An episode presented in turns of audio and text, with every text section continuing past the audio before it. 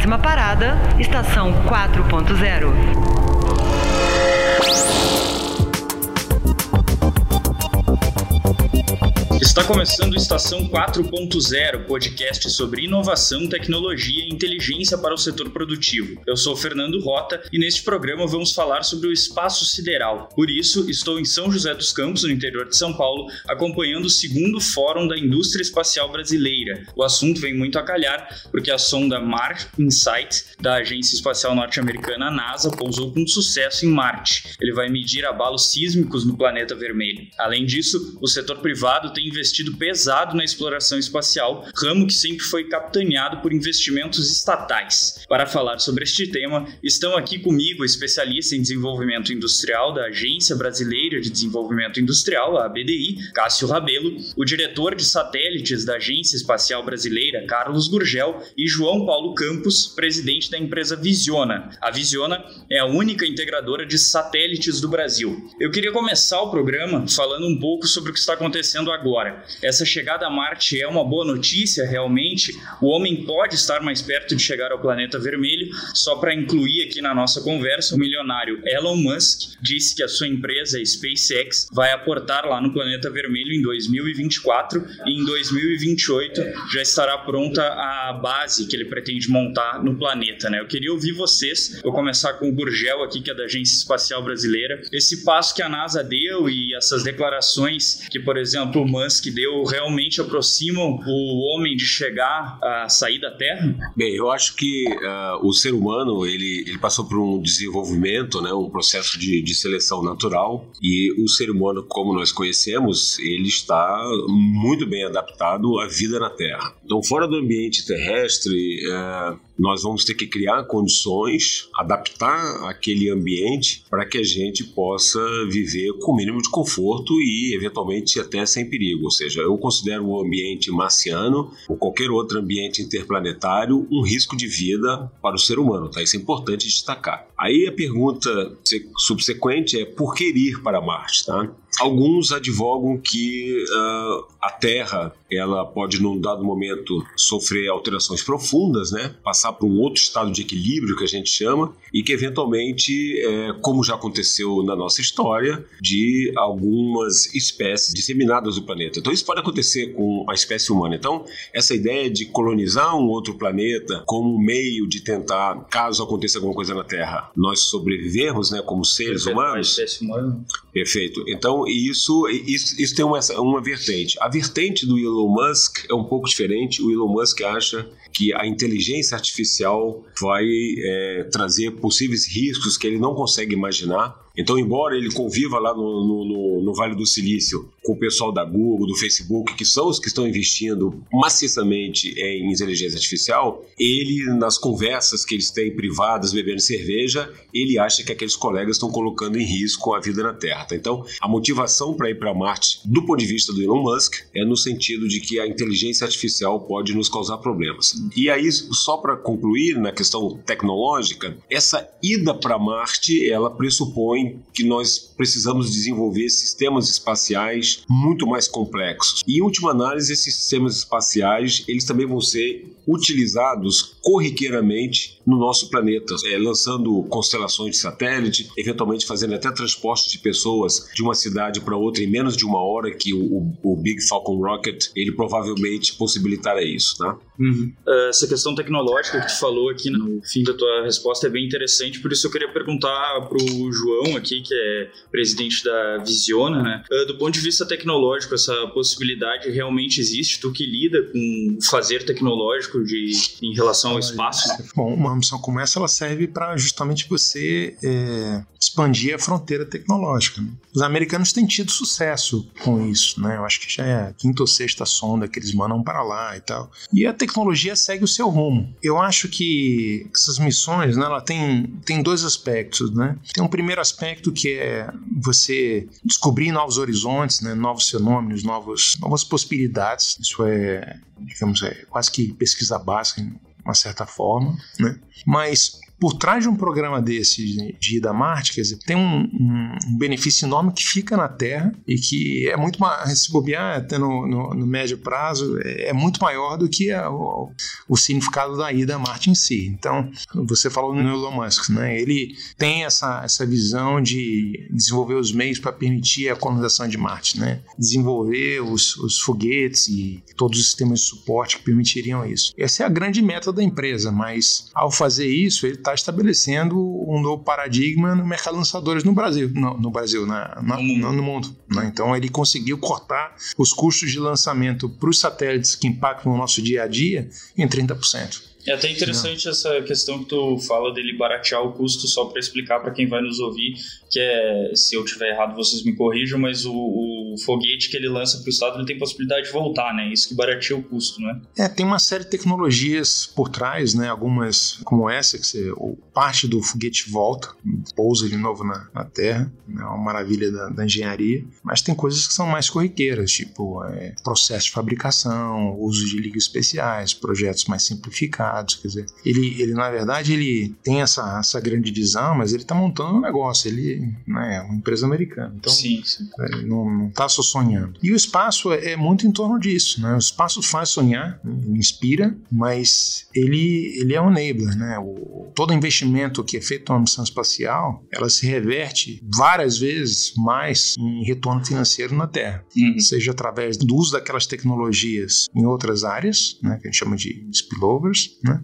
ou pela aplicação da, dos sistemas espaciais na Terra. Coisas corriqueiras, por exemplo, o velcro foi desenvolvido no programa espacial. Sim. Né? Só para confirmar o, essa fala do João Paulo, muitos dos processos de fabricação que a SpaceX desenvolveu para o Falcon 9, por exemplo, ela agora está transferindo para a Tesla para tentar fabricar carros, a parte estrutural do carro em alumínio, tudo baseado na tecnologia que é necessária é, na área espacial, porque a área espacial exige estruturas extremamente resistentes, extremamente leves. Então, os processos de fabricação eles agora estão migrando da área espacial para a área automotiva. Isso é um exemplo prático disso. A tá? Tesla é a mesma empresa do também Musk que está desenvolvendo carros elétricos, né? Só para explicar aqui. Eu queria incluir agora o Cássio aqui na, na nossa roda de conversa sobre essas questões espaciais, trazendo um pouquinho dessa questão que a gente estava falando de investimentos privados, né? Uh, queria saber se o investimento privado pode mudar esse cenário que sempre foi capitaneado por investimentos estatais, né? A gente lembra muito bem da Guerra Fria, quando os Estados Unidos e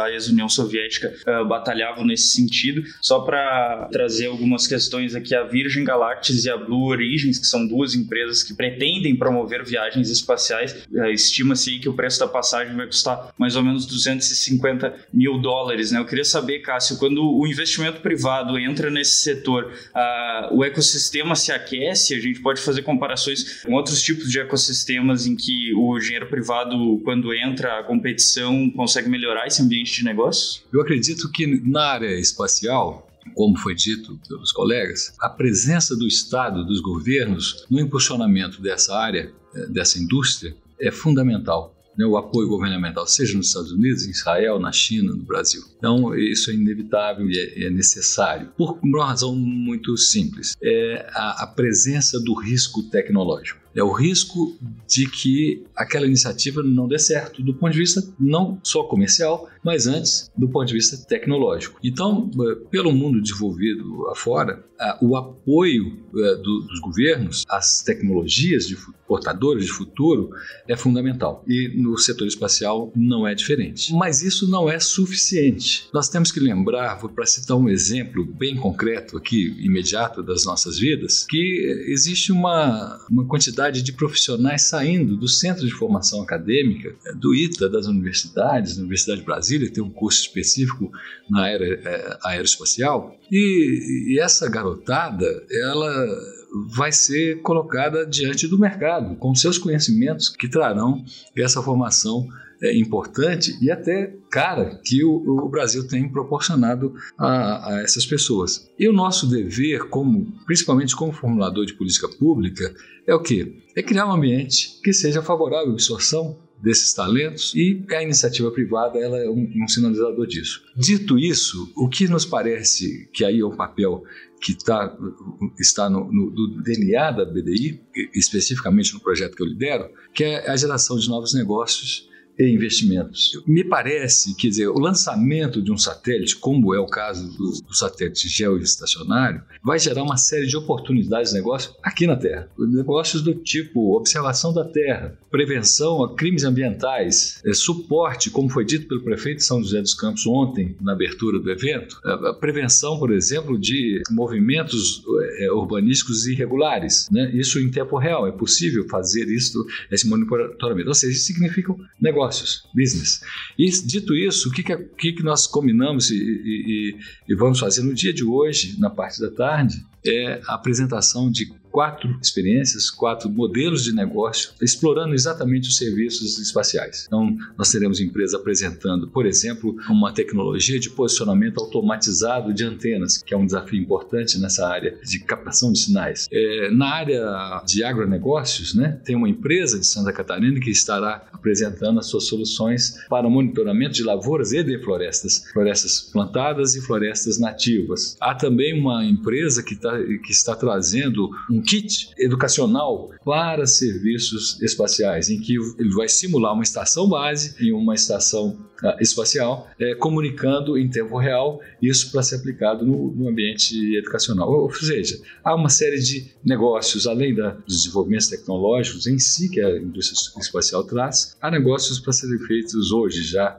isso que tu citou, Cássio, é uma fase aqui do fórum, né, em que a BDI propôs que empresas de base tecnológica, como startups ou até com mais robustez, uh, propusessem soluções para a indústria do espaço, né, para esclarecer o nosso ouvinte, né, por aí, né? Exatamente, que o espaço não está só na órbita espacial. A presença daquela experiência, daquele experimento, daquela iniciativa, daquele investimento é, fora da superfície terrestre, ele visa, sobretudo, tudo, benefícios a serem obtidos aqui entre as pessoas, entre as populações, entre a sociedade brasileira, por exemplo, né, como o Gel tem falado, a oportunidade de levar é, o sinal de banda larga a, a, comunidades remotas. Isso, por satélite, poderá ser feito de uma forma muito mais eficaz, Sim. sem você precisar levar uma linha física até uma comunidade remota. Então, é, é disso né, que estamos falando, dessa possibilidade. O, o serviço espacial não se resume a lançar um satélite que vai ficar é, orbitando em torno da Terra. Sim, tem uma série de benefícios aqui no chão, né? Que são trazidos para cá. Uh, eu queria pegar exatamente isso como gancho aqui, uh, porque o Brasil é considerado aí um dos players do setor espacial, né? A gente já tem um satélite geoestacionário de defesa e comunicações estratégicas que foi lançado em 2017. Uh, eh, a gente já teve um astronauta brasileiro, Marcos Pontes, que foi em 2006 para a Estação Espacial Internacional, né? eu queria ouvir do João e do Gurgel quais são as expertises nossas aqui, produzidas aqui no Brasil, em relação ao setor espacial, né? Daí pode ser tanto como o Cássio falou, daqui a pouco startups que estão desenvolvendo, como indústrias já consolidadas. Né? Eu poderia falar um pouco mais do setor acadêmico e dos institutos né, de, de pesquisa, né, como o DCTA, o INPE. É, claramente, é, ao longo desses anos, os investimentos que foram feitos, não só em infraestrutura, como recursos humanos, eles estão se mostrando agora é, justificados, né, na medida em que tanto uma instituição quanto outra está desenvolvendo sistemas sistemas espaciais é, e de interesse do Programa Espacial Brasileiro, contratados pela Agência Espacial Brasileira. Né? A exemplo, eu diria, o INPE hoje tem dois satélites sendo integrados, um em parceria com a China, um totalmente nacional. Do lado do DCTA, nós temos investimentos também em diversas iniciativas voltadas é, para o acesso ao espaço. Tá? Ah, no setor acadêmico, o Brasil hoje tem sete instituições federais com curso de engenharia aeroespacial. Eu acho que isso é, é, é um salto não só quantitativo quanto qualitativo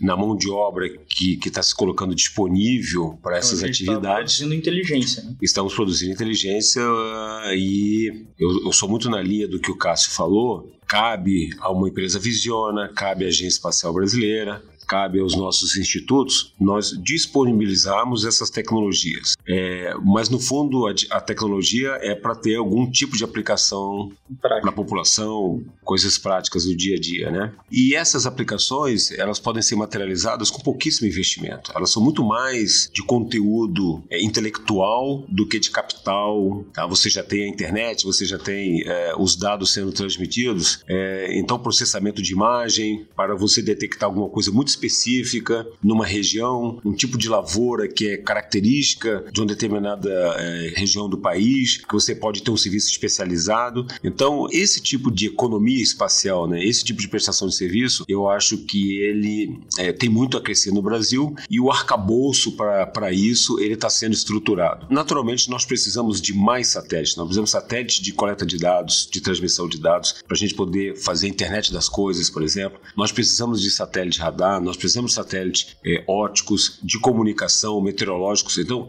essa miríade de, de sistemas espaciais, ela permitirá que no futuro aí não, não muito distante é, nós tenhamos uma economia robusta, muito fundamentada nas aplicações, tá? João, queria que tu falasse então do ponto de vista de uma empresa que, uh, enfim, lida com isso dentro do Brasil, né? Quais são as expertises e queria que tu falasse o que, que é, no que, que a Visiona trabalha especificamente, o que, que é uma integradora de satélites. Né? Falando da forma mais simples possível, né? a Visiona ela é a Embraer dos satélites. Ela, ela tenta conceber o, o sistema inteiro contraposição, por exemplo, a sistemista. O que, que faz a Embraer? Né? Ela faz o, a concepção do avião, né? então ela, o shape do avião, a estrutura, né? ela, ela calcula ela define as arquiteturas dos sistemas, ela seleciona os fornecedores e tal, mas ela não faz motores, por exemplo.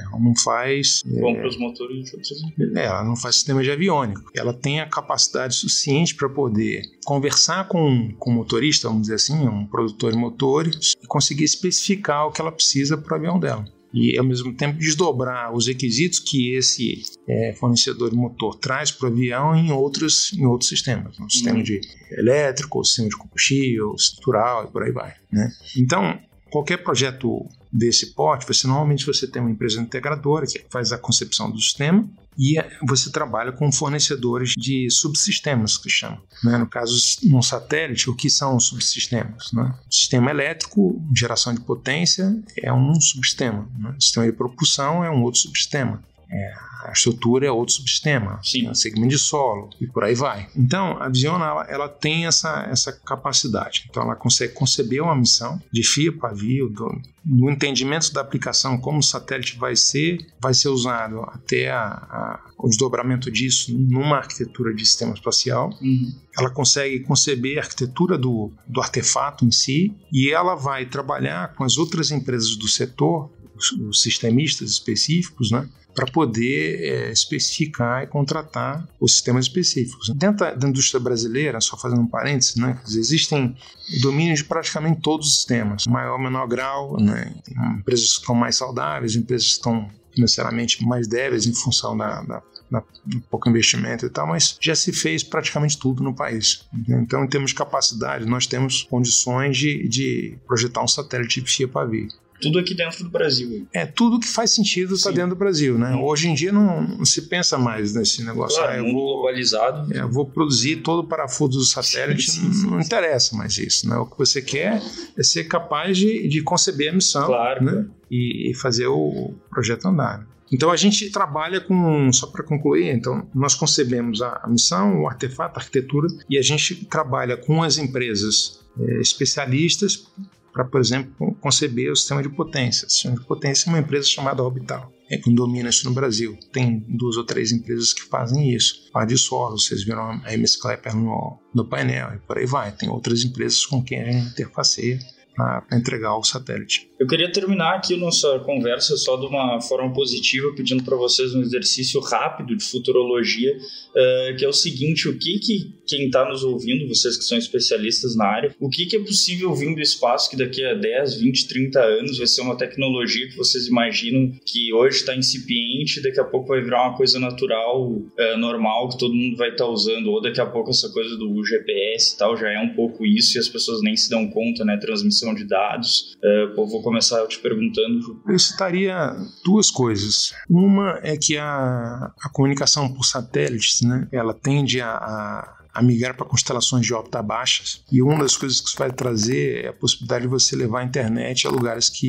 antes nem sonhavam em ter, ter internet. Há uns anos atrás tinha uma, tinha uma empresa que começou a investir nisso, só, é só para dar o um exemplo, né? o nome da empresa chamava O3B. E o O3B significa o quê? Order 3 Billion. Que é o seguinte, são os, as, as 3 bilhões de pessoas da, Terra que estão na camada de baixo e que não têm condições de ter acesso à internet. Então, uma das evoluções que está acontecendo agora, e a gente gente deve ver isso daqui talvez no horizonte 5 a 7 anos, é essa. Né? Internet espalhada É, pelo, pelo exatamente. espaço. É, em todo canto, internet em todo canto. Tem uma segunda revolução que está acontecendo na parte de observação, né, que o custo das imagens está caindo tanto e do satélite também, é, de forma que você vai ter dados de sensoriamento muito mais frequentes, muito mais baratos. Então a tendência é você passar a ter esse tipo de insumo com parte do, do dia a dia das pessoas, não digo das pessoas, mas das empresas, né, da, da gestão do governo, quer dizer, é uma, uma consciência espacial muito maior do que a que se tem hoje. Sim, porque a observação do território até é, é fundamental, né? Eu já ganhar um pouquinho mais de tempo para pensar, o que tu acha aí que vem?